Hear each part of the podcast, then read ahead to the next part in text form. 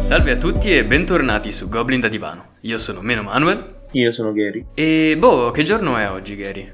Oggi è mercoledì. Ma era inteso, dovevi dirmi oggi è venerdì perché c'è un'altra intervista ogni venerdì. Eh, no, beh, a parte gli scherzi, oggi è venerdì, eh, no, è mercoledì. E quindi stiamo facendo qualcosa e quel co- quella cosa è intervistare una persona. E infatti l'ospite di oggi è Sandro Canori, ma si dice Canori o Canori? Buonasera, buonasera. No, Canori, Canori, con la, e, con la O aperta. Apertissima, mi dissero. Sì, Otranto, non Otranto. Canori. Ok, perfetto. Eh, ciao Sandro, come stai? Bene, bene, bene, molto bene. Un po' d'ansia a sto mondo, eh? Tra tutti dentro, tutti fuori. Speriamo di uscire il prima possibile, quindi un po' stressato si può dire forse, però non l'unico. Sì, sì, eh, se vuoi dire che sei stressato, noi non ti giudichiamo nel tuo essere, ma ti giudichiamo dal tuo non essere. Che io mi sento sempre giudicato, quindi comunque metto sempre le mani avanti. ok, allora intanto noi facciamo partire la nostra sigla. Ci sono due goblin in una caverna. Portano un verde podcast. Seduti sopra un divano. Per questo il podcast si chiama One, two, three, four. Goblin da divano Goblin da divano Goblin da divano Goblin da divano Bene, allora, eh, direi che in realtà possiamo partire subito di botta con la prima domanda, ehm, giusto per metterti un po' in tensione. E facciamo subito una domanda dei followers, che mi sto ripescando adesso perché mi sono ovviamente scordato. Certo. Ok, allora, quando... no, aspetta, quella la doveva leggere Gary, maledizione. Hai mai pensato di lasciare tutto e andare a vivere in un altro paese? Wow, sì, assolutamente, eh, incredibilmente sì. E più o meno, allora perché la prendo un po' alla larga, io ci ho messo 8 anni a prendere il diploma. 8 anni, ecco, 8 anni in cui sono stato bocciato all'esame di maturità che ho fatto due volte.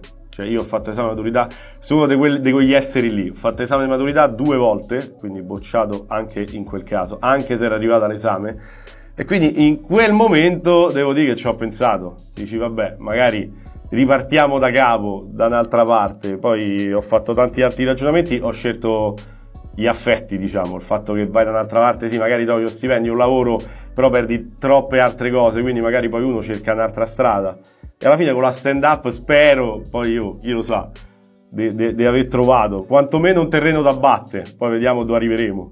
E quindi sono contento di essere stato alla fine, ecco, per dire questo. Ci sta anche perché appunto in Italia ci sono molti terreni che si possono battere, anche battere è un bel terreno. Esatto, anche cioè, la Salaria a Roma ci stanno un po' di strade in cui ci sono già, già, delle signorine che lo fanno, con, anche con cospicui risultati a quanto pare. Quindi. Beh, l'importante è avere risultati, noi non giudichiamo come. ok Gary, dai, vai subito con la seconda domanda così, anzi, prima di tutto vorrei anche precisare una cosa, ovviamente non ti chiederemo uh, chi sei, perché penso che le persone lo sappiano, e se non lo sanno sono stupide. Vabbè, se non lo sanno c'è Google comunque, cazzo, viviamo 2022 ormai. Sì, dici un nome, la gente ovviamente deve andare subito su Google a cercare chi è, eh, e se non lo cerca è una persona stupida. Eh sì, ma pure, lo, ma pure, se lo, conosce, no? Per dire, ma lo sai che è la moglie de, del figlio del fratello, quelle cose che non frega un cazzo a nessuno in realtà poi. Esatto, ok. Vai Gary, convinto ti voglio. Sì, la seconda domanda è eh, fatta da un, un, nostro ascoltatore è quando sei salito sul palco per la prima volta per fare stand up comedy e dove? Ah, quando e dove? Allora, eh, dove eh, l'altro quando, che è una libreria a Roma, dove cioè, al piano di sopra c'era la libreria, al piano di sotto c'era bar con angolo live. E quindi lì si è iniziato, oddio, ormai un sacco di anni fa, cioè, non, saprei, non saprei quanti, forse 6-7 anni fa, cominciarono lì delle serate di stand-up comedy e molti comici e sono saliti là per la prima volta, tra cui io, quindi all'altro quando, uh, sta proprio dietro piazza Navona. E io la prima volta che sono salito saranno stati ormai 5 anni fa, credo. 5, 5 anni fa, 5 anni fa, 5 anni fa.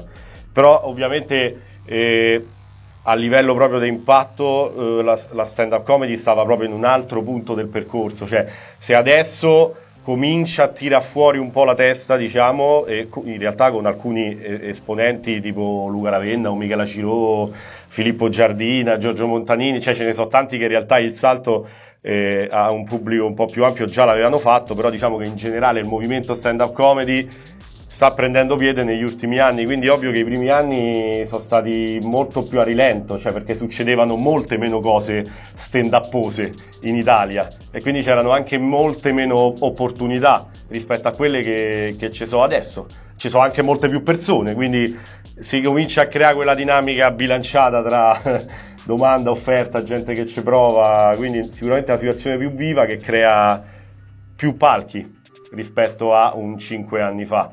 Quindi è anche normale e fisiologico che poi negli ultimi anni c'è stata anche da parte mia un minimo un'accelerata. Ma pure perché secondo me i primi anni, questo poi è un mio modo di vedere le cose, non, cioè non parti, o almeno io non sono mai partito con l'idea diventerà il mio lavoro.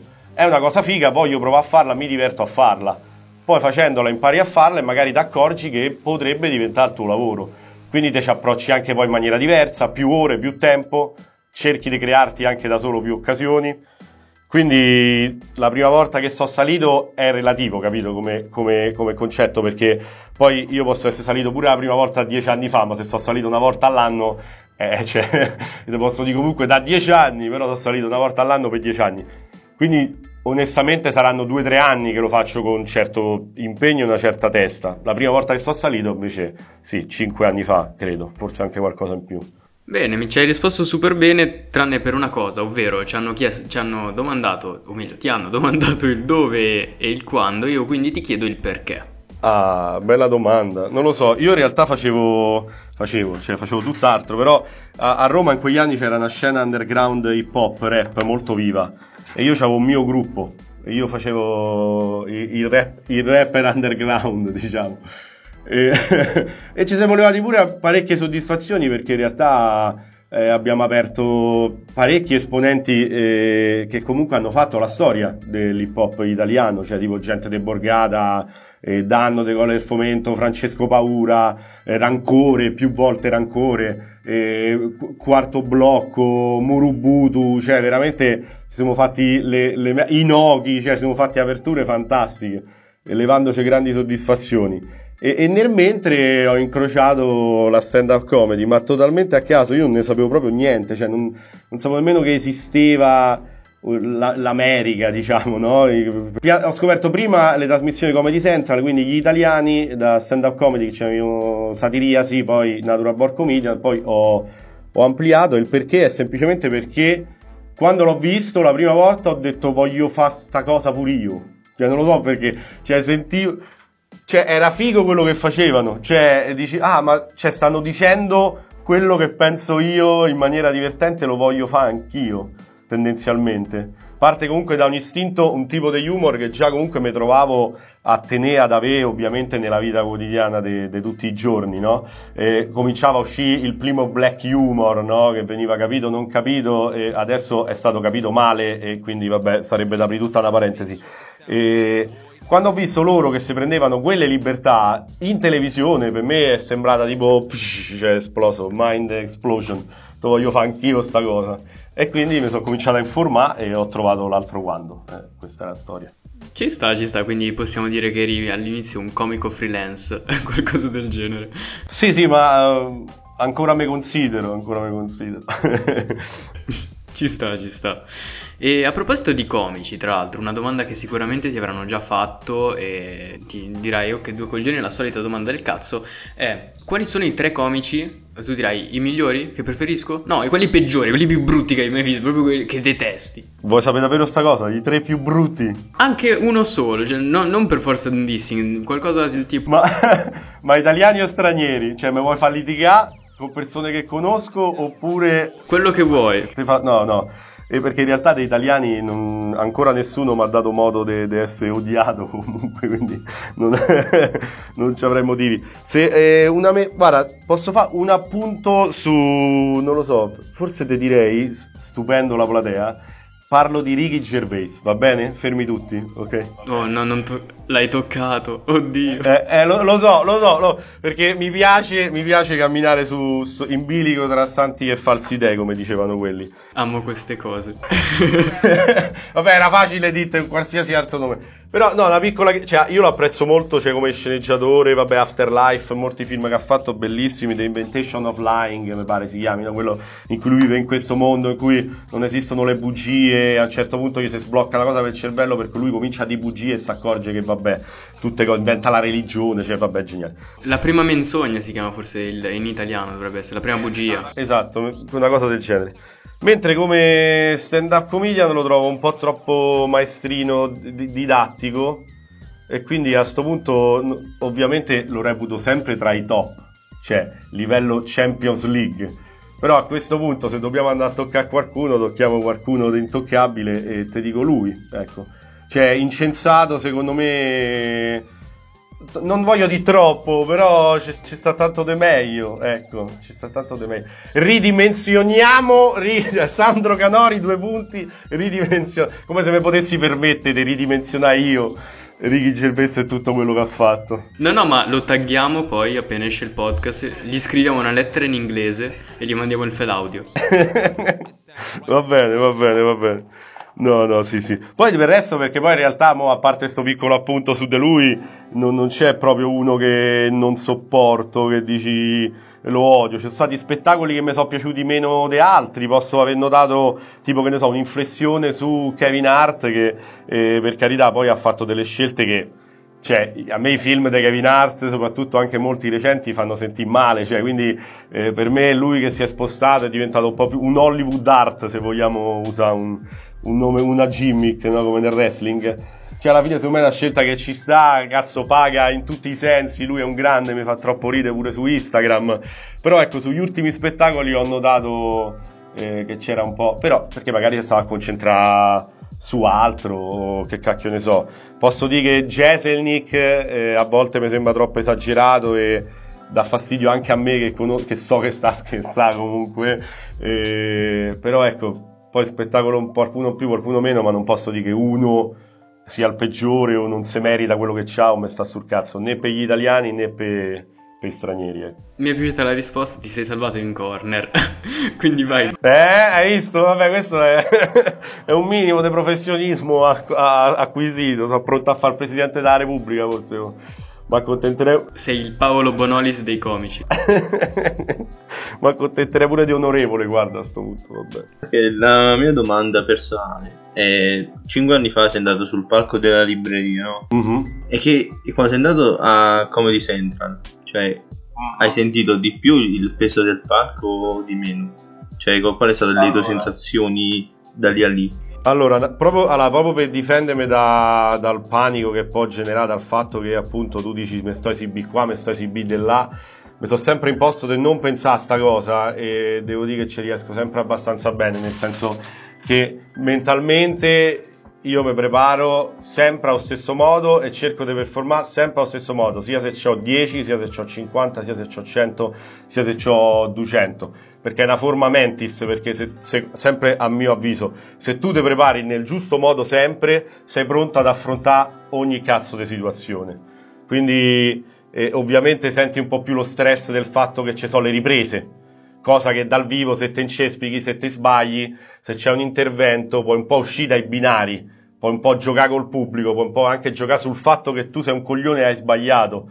Se c'è una logica di riprese televisive, c'è un po' quel pepe al culo che dici ok, ho questo minuti, questo tempo, devo andare dritto, non posso sbagliare pressoché nulla, cioè, poi per carità se si sbaglia si rifà volendo, tutto altro discorso, però tendenzialmente uno sale con quella strizza lì, che poi tra l'altro piccolo aneddoto, e mo vabbè, mi faccio un'automarchetta, è uscito recentemente il terzo video di quest'anno di Comedy Central, il, mm, che è 2021, 20, 19, ecco, io fui selezionato anche per l'edizione 2017, che poi 18 fecero loro a chiamate le mezz'ore, fecero un altro tipo di trasmissione per un anno.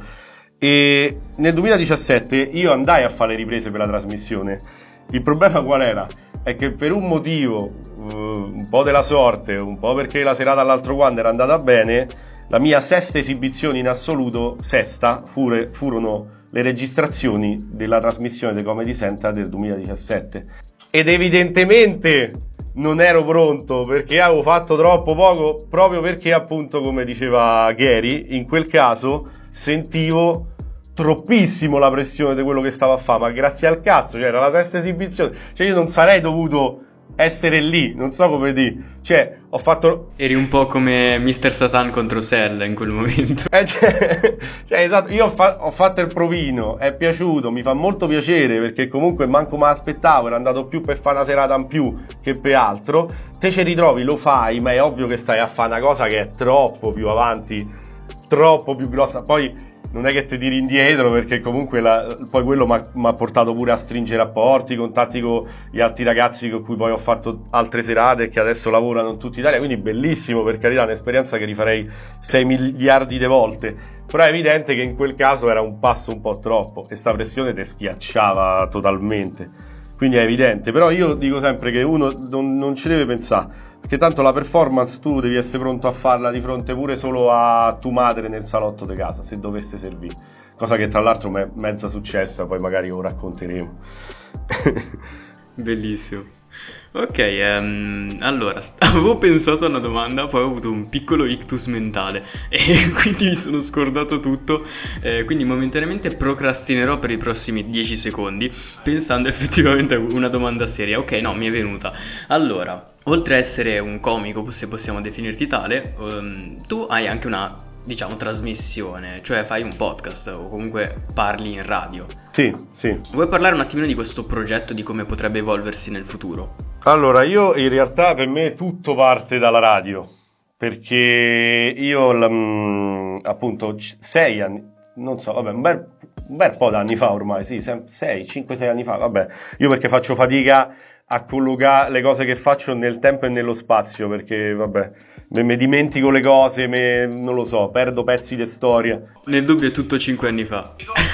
esatto, io mi ricordo quello che ho fatto, ma non mi ricordo bene in che ordine cronologico. Eh, vabbè, comunque, c'avevamo questa trasmissione su Radio Popolare eh, 103.3 su Roma, che era una radio che andava in onda su, su Roma, e in quel periodo io eh, ho scoperto la stand-up comedy su Comedy Central quindi io praticamente ho visto che c'erano satiriasi che erano grandi e quindi ho detto loro non me se inculeranno mai, però c'era Natural Born Comedian in cui c'erano nella mia ottica e poi all'atto pratico in effetti era così, gli emergenti della stand up comedy, cioè gli unici altri che facevano stand up in Italia oltre quelli di satiriasi. Quindi l'ho, quindi l'ho invitati tutti, tutti quelli che stavano su Roma, l'ho invitati tutti in trasmissione, quindi eh, Tinti, eh, Rapone, eh, Ravenna, Frascala, Anzillotta, eh, Antinori, Michela Giro, Martina Catuzzi, Daniele Fabri, tutti invitati, tutti quelli che stavano... Io non ero mai salito sul palco, mi facevano solo ridere e invitati.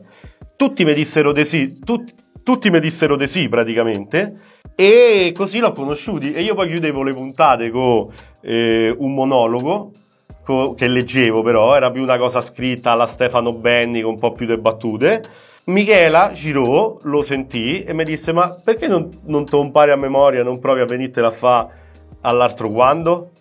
Capito? E quindi per me anche la stand-up comedy in un certo senso parte dalla radio, che è sempre stato un percorso parallelo che poi si è interrotto per un po' di anni per varie vicissitudini di eh, Radio Popolare ha chiuso, siamo spostati su Radio Chaos che è una web radio eh, di, di, Roma che pure lì poi dopo eh, uno di noi vabbè, ha cambiato lavoro, un po' di problemi tra di noi e tutto è, quindi per un po' di anni siamo stati fermi ma io ho sempre avuto questa cosa che prima o poi sarei tornato in radio.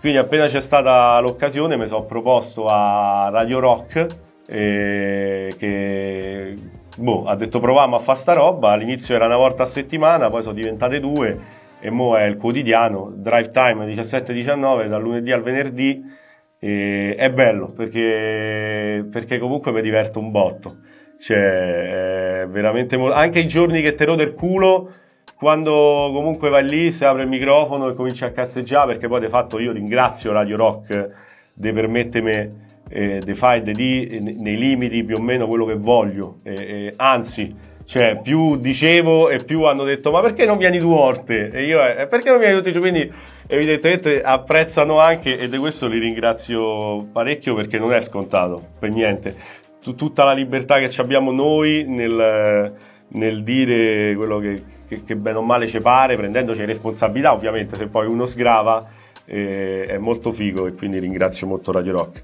E la radio è, ecco, è sempre stata una passione che mi sono portato negli anni e che alla fine mo mi dà pure parte del mio stipendio, quindi figo. Grazie radio. La, la, la, la, mamma della televisione, possiamo dire. Qualcosa del genere, esatto. E a proposito, ovviamente eh, durante il giorno non occuperai appunto, cioè una, un pensiero che mi ero fatto era del tipo, ok, fa la radio, fa lo stand up comedy, ma dovrà mangiare. Nel senso... Esatto, questa questa è una domanda che mi faccio anch'io tutti i giorni. Dico, fai la radio, fai la stand-up comedy, ma dovrai pure mangiare. Ma non è ora che vai a lavorare davvero? È vero, è vero. No, è appunto come i vecchi, i vecchi, i vecchi boomer. Ma trovati un lavoro vero? No, eh, a parte gli scherzi, è tipo...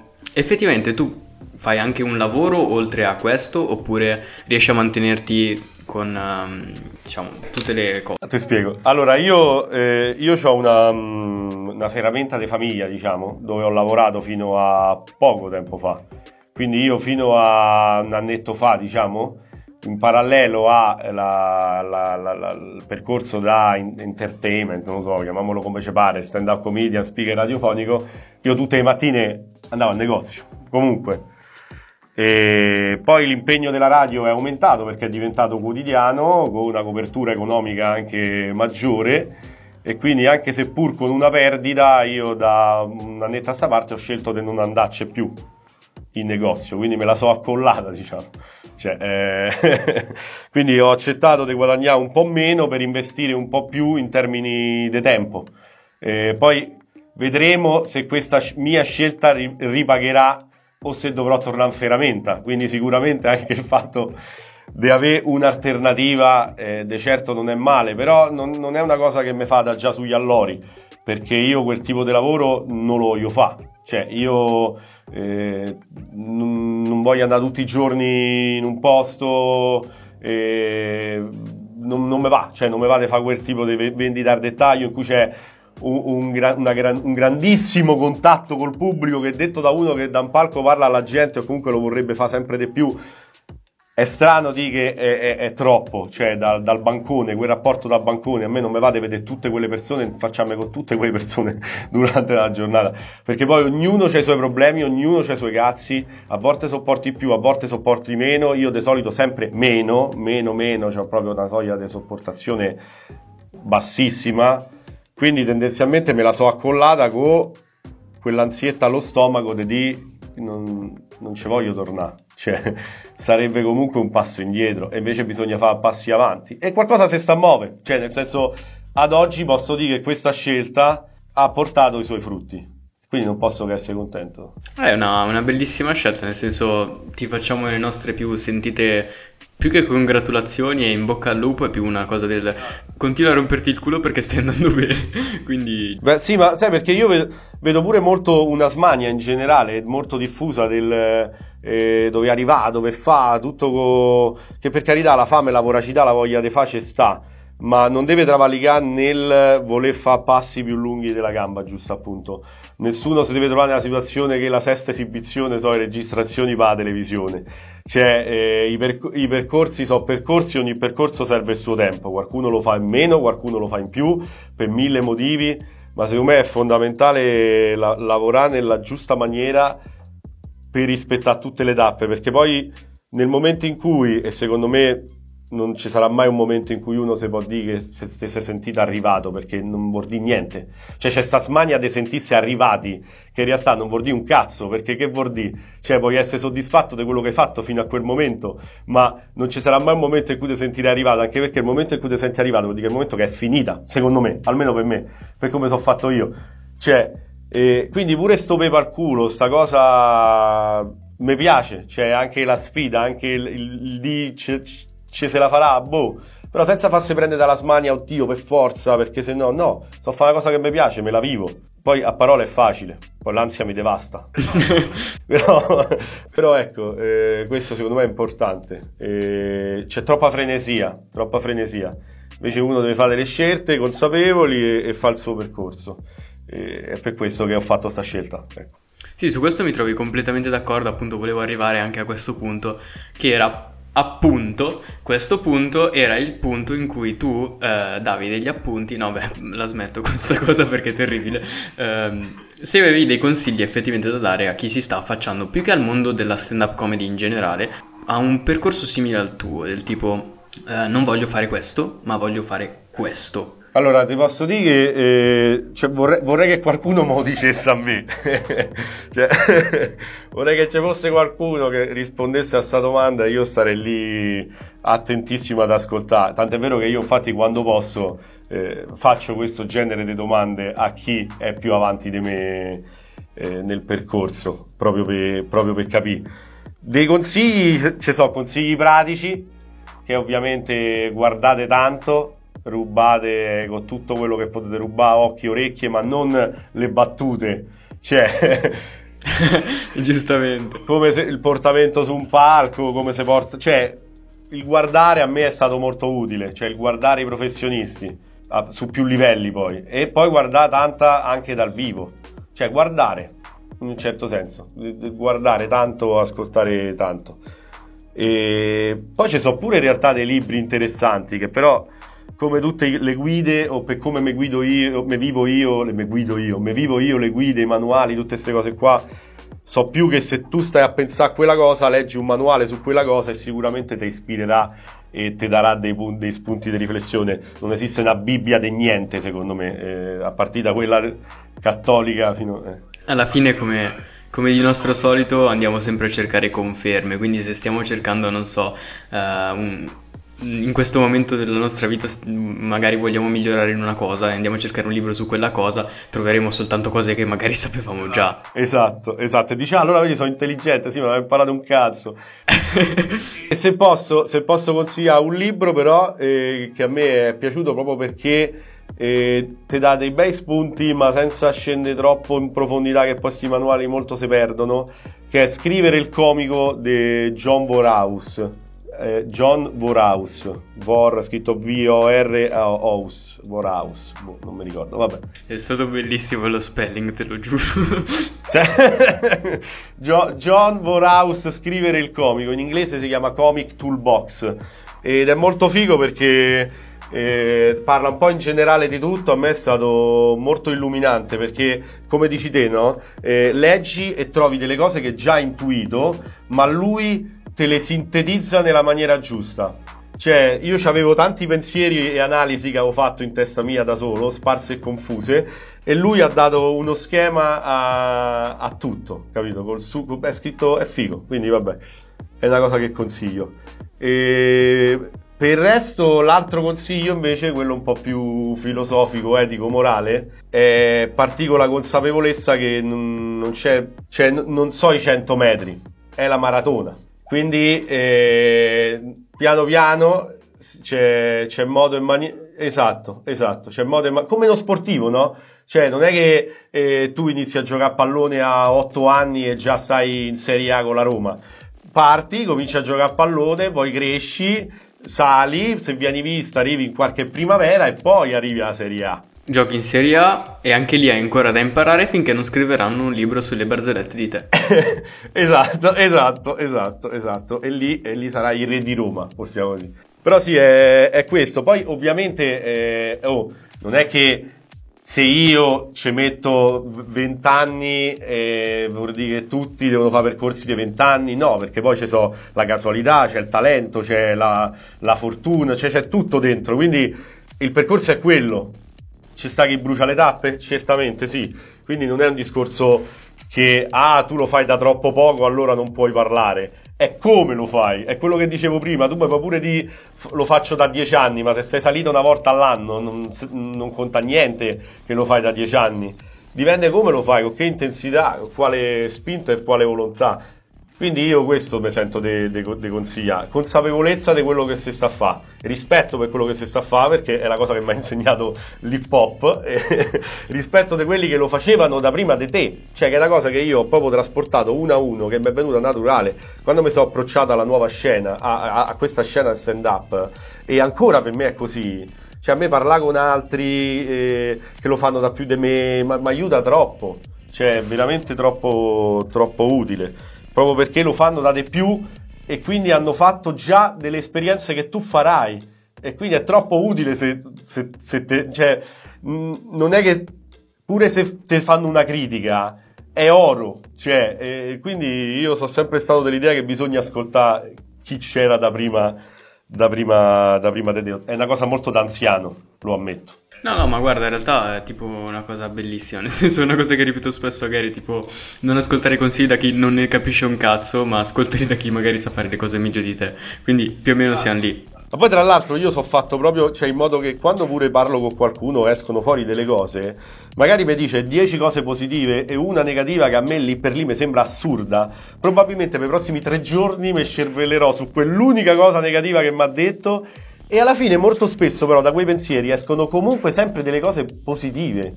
Nonostante de, de, de prima acchitto che è normale perché è normale per tutti, la prima cosa che fai è, è sulla difensiva, è normale, dici no, non sono d'accordo con questa cosa. Però molto spesso se invece uno ascolta più le cose su cui non è d'accordo che quelle su cui è d'accordo, eh, si imparano tante cose. Questo è, è, è il consiglio etico-filosofico che mi sento di dare. Consapevolezza e ascolto, apertura, calma e calma ragazzi, calma. Devo fermarti un secondo perché tipo c'è il tempo di riunione di Zoom che mi sta dicendo ehi hai due minuti di tempo, non so cosa, stia, cosa significa. Ah è vero, è tipo il timer, sta per esplodere tutto. Mm, bene Sandro, allora hai risposto benissimo a tutte le nostre domande, sembra che, sembra che sono partito molto impostato perché sì ci siamo fermati un attimino e abbiamo fatto le cose zozze. e adesso... Bene, vabbè, so che fanno sempre piacere, quindi... Sì, sì, e adesso siamo tornati qui. Il mio modo per ringraziare poi. ok. Sì, sì, perfetto. C'è stato un momento in cui di lag e non ho sentito niente, è stato super bello. Eh, e vai, Gary, allora lascio a te l'onore di fare la domanda sullo spazio bianco. Vai. Ok, allora lo spazio bianco è un posto dove puoi parlare di quello che vuoi. Cioè, praticamente puoi raccontare un episodio in doccia, un episodio su, sullo stand-up comedy, quello che vuoi, proprio bizzarrissimo. È tipo sì, uno spazietto bianco. Ti faccio l'esempio, l'ultima volta Pietro Casella ci ha, ci ha spiegato una storia molto triste. E quindi se vuoi puoi fare la stessa cosa. Ok, no, c'è devo pensare un attimo. E... Una storia. Più che storia, guarda, anche un aneddoto che magari ti è appena successo, non so, vai dal panettiere e ti danno fuoco, qualcosa del genere. Eh. No, ce l'ho, dai, ce l'ho, è in linea con quello che abbiamo detto fino, fino adesso. Allora, io sono stato la, mh, stato la seconda volta che sono stato bocciato e arriverà a un punto sta storia, vi giuro. Avete capito che parlo tanto, ma poi arriviamo a un punto più o meno. Quindi, allora, la seconda volta eh, non mi soffermerò sul perché e per come, secondo me è stato un po' un sopruso, abuso, un po' bullismo da parte della scuola pubblica, però vabbè, e non ci soffermiamo. Però fatto sta che eh, eh, sono stato bocciato, sì, era la seconda volta, mi pare, e uno dei due professori che mi ha bocciato, poi tra l'altro mi sa che era l'unico anno in cui c'era la riparazione a settembre che se non la superavi venivi bocciato, cioè non i debiti ma alla vecchia maniera, che poi non so mo adesso com'è in realtà, se ci sono i debiti e poi li recuperi nel corso dell'anno, non lo so.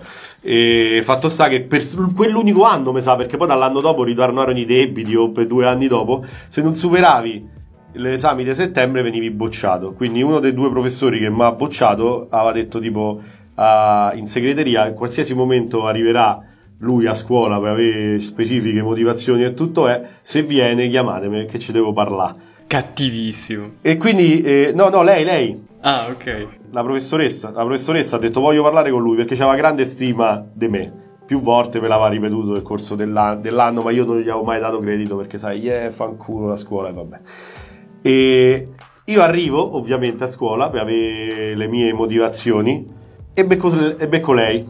E becco lei. Cioè, in realtà becco anche l'altro professore che, so se non mi ha visto, ha fatto finta di non vedermi, fatto sa che mi è passato a fianco e non c'è stato il confronto. Sono entrato dritto e c'era lei. L'ho beccata subito, quindi eh, siamo incrociati.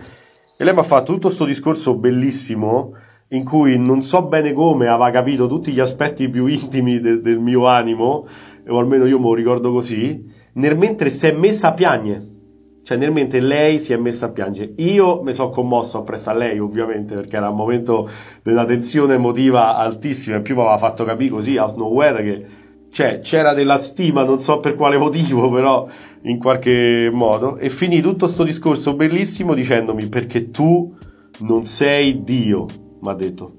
Era eh, perché mi voleva dire smettila di pensare di poter fare sempre come te pare a te, di procrastinare, di pensare che alla fine in qualche modo la farai sempre franca, perché la vita ti metterà di fronte a mille cose, e questo era il senso di tutto questo discorso, con, con sta frase da film per chiudere, no? Quindi voi, capito? Quindi immaginate un ragazzino, comunque un ragazzino, lei che ti mette di fronte a tutti gli aspetti più turpi del tuo animo e poi chiude il discorso dicendoti perché tu non sei Dio, vuoi per di smettila di fare il coglione, capito? Poi di base lei lì mi doveva dire smettila di fare il coglione, no tu non sei Dio. E quindi è una cosa che mi è rimasta forte nei, negli anni, sto monito, che è un po' tipo un mantra, perché poi so, ehm, il finale della storia è che sono passati anni, ma io comunque tutti quei buoni consigli che lei mi ha dato non è che proprio riesco a attuarli. Diciamo che la procrastinazione continua a far parte della mia vita e tanti problemi. È diventato il tuo lavoro. esatto, e tanti problemi che lei aveva evidenziato sono rimasti proprio pari e patti. Però, oh, hai visto mai che alla fine tutta questa storia che avrà un lieto fine, magari potrò tornare io da lei a dire te eri sbagliata. Nella testa di un ragazzino credo che ci sia una vendetta assurda in questo no, no, in realtà è una professoressa che poi mi è dispiaciuto anche non aver ribeccato negli anni perché cioè, lei mi ha dimostrato che mi voleva, cioè, voleva bene e alla fine quando è così poi tu gli vuoi bene inevitabilmente. Quindi ovviamente c'è pure un po' lo scherzo in quello che dico. È stato un momento che però mi ha segnato, cioè mi ha toccato parecchio. Perché poi non vuoi quella non era, era un'autorità no, però una persona estranea a livello intimo, umano. Quindi è stato un momento, una cifra toccante. Ho regalato pure io questo momento, un momento toccante. Non triste, ma forse spero toccante. Possiamo metterlo nel titolo, l'insegnante tocca un ragazzino. Eh. esatto, esatto. Qui, qui, qui, qui e qui. esatto, nel profondo. Ok, eh, niente, in realtà lo spazietto bianco è finito, è stato anche più breve del previsto, ci aspettavamo tutti dilungassi tantissimo. Eh. Tipo... Vi ricordate c'era questa mia amica Chiara in, in quinta superiore? No, io mi sono trattenuto, se no esatto, potevamo aprire mille parenti. Aveva i capelli biondi, ancora me lo ricordo. E, no, niente, in realtà ehm, è finita qui e da un certo punto di vista grazie. Oh, vedi che... Grazie a voi. Grazie a voi. È sempre bello. Mi piace fare le interviste perché è sempre bello perché è uno spazio in generale in cui tu o comunque io, che di solito vorrei sempre parlare a fiume e, e, quindi invece nelle interviste pensa un po' è richiesta questa cosa cioè l'unico posto al mondo perché in qualsiasi altro posto del mondo se tu fai così rompi il cazzo cioè proprio sei uno di quei io no stasera non lo voglio vedere non me vai ma attacca a pippone che finisce più parla solo lui nella vita reale sei una merda nelle interviste invece potresti essere interessante quindi mi piace sempre ringrazio io voi quindi e niente, quindi vi ricordo che potete... Sì, cosa stavi dicendo Gary? Scusate, ho parlato sopra. No, voglio dire, questo è il posto dove possiamo dare voce alle persone, quindi perfetto. Ma è bellissima la frase che hai appena detto, perché non l'abbiamo mai detta? è il claim, il nuovo claim. Esatto. Perché questo è il posto dove noi diamo voce alle persone. Pam, sembra pure una pubblicità de... esatta, pubblicità di una macchina pure volendo. Ok, beh, eh, niente, vi ricordo che potete seguire Sandro tipo sui maggiori social esponenti e Instagram in poche parole. Eh sì, sì, sì, YouTube, vabbè. Non so se c'hai anche Facebook, no.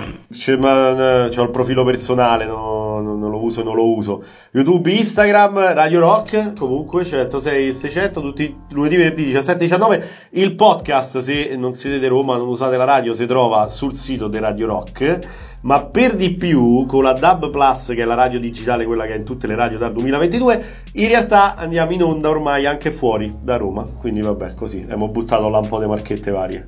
E niente, quindi seguite loro e seguite anche noi. Vi ricordo che ci trovate su Instagram, su TikTok, sì, ogni tanto, e su podcast. Quindi facciamo i podcast perché siamo dei podcaster e ogni tanto anche su Twitch ci stiamo lavorando. E niente, Gary, vuoi fare i tuoi saluti finali? Allora, è stata una bella intervista, ringrazio Sandra. Ci possiamo salutare. Mi piace la parte finale delle interviste perché ci sono un sacco di grazie, quindi ti senti un sacco apprezzato. esatto, esatto. Sono tutte pacche sulle spalle che boh. E niente, direi che ci possiamo salutare. Con uno? Sniag. Sniag.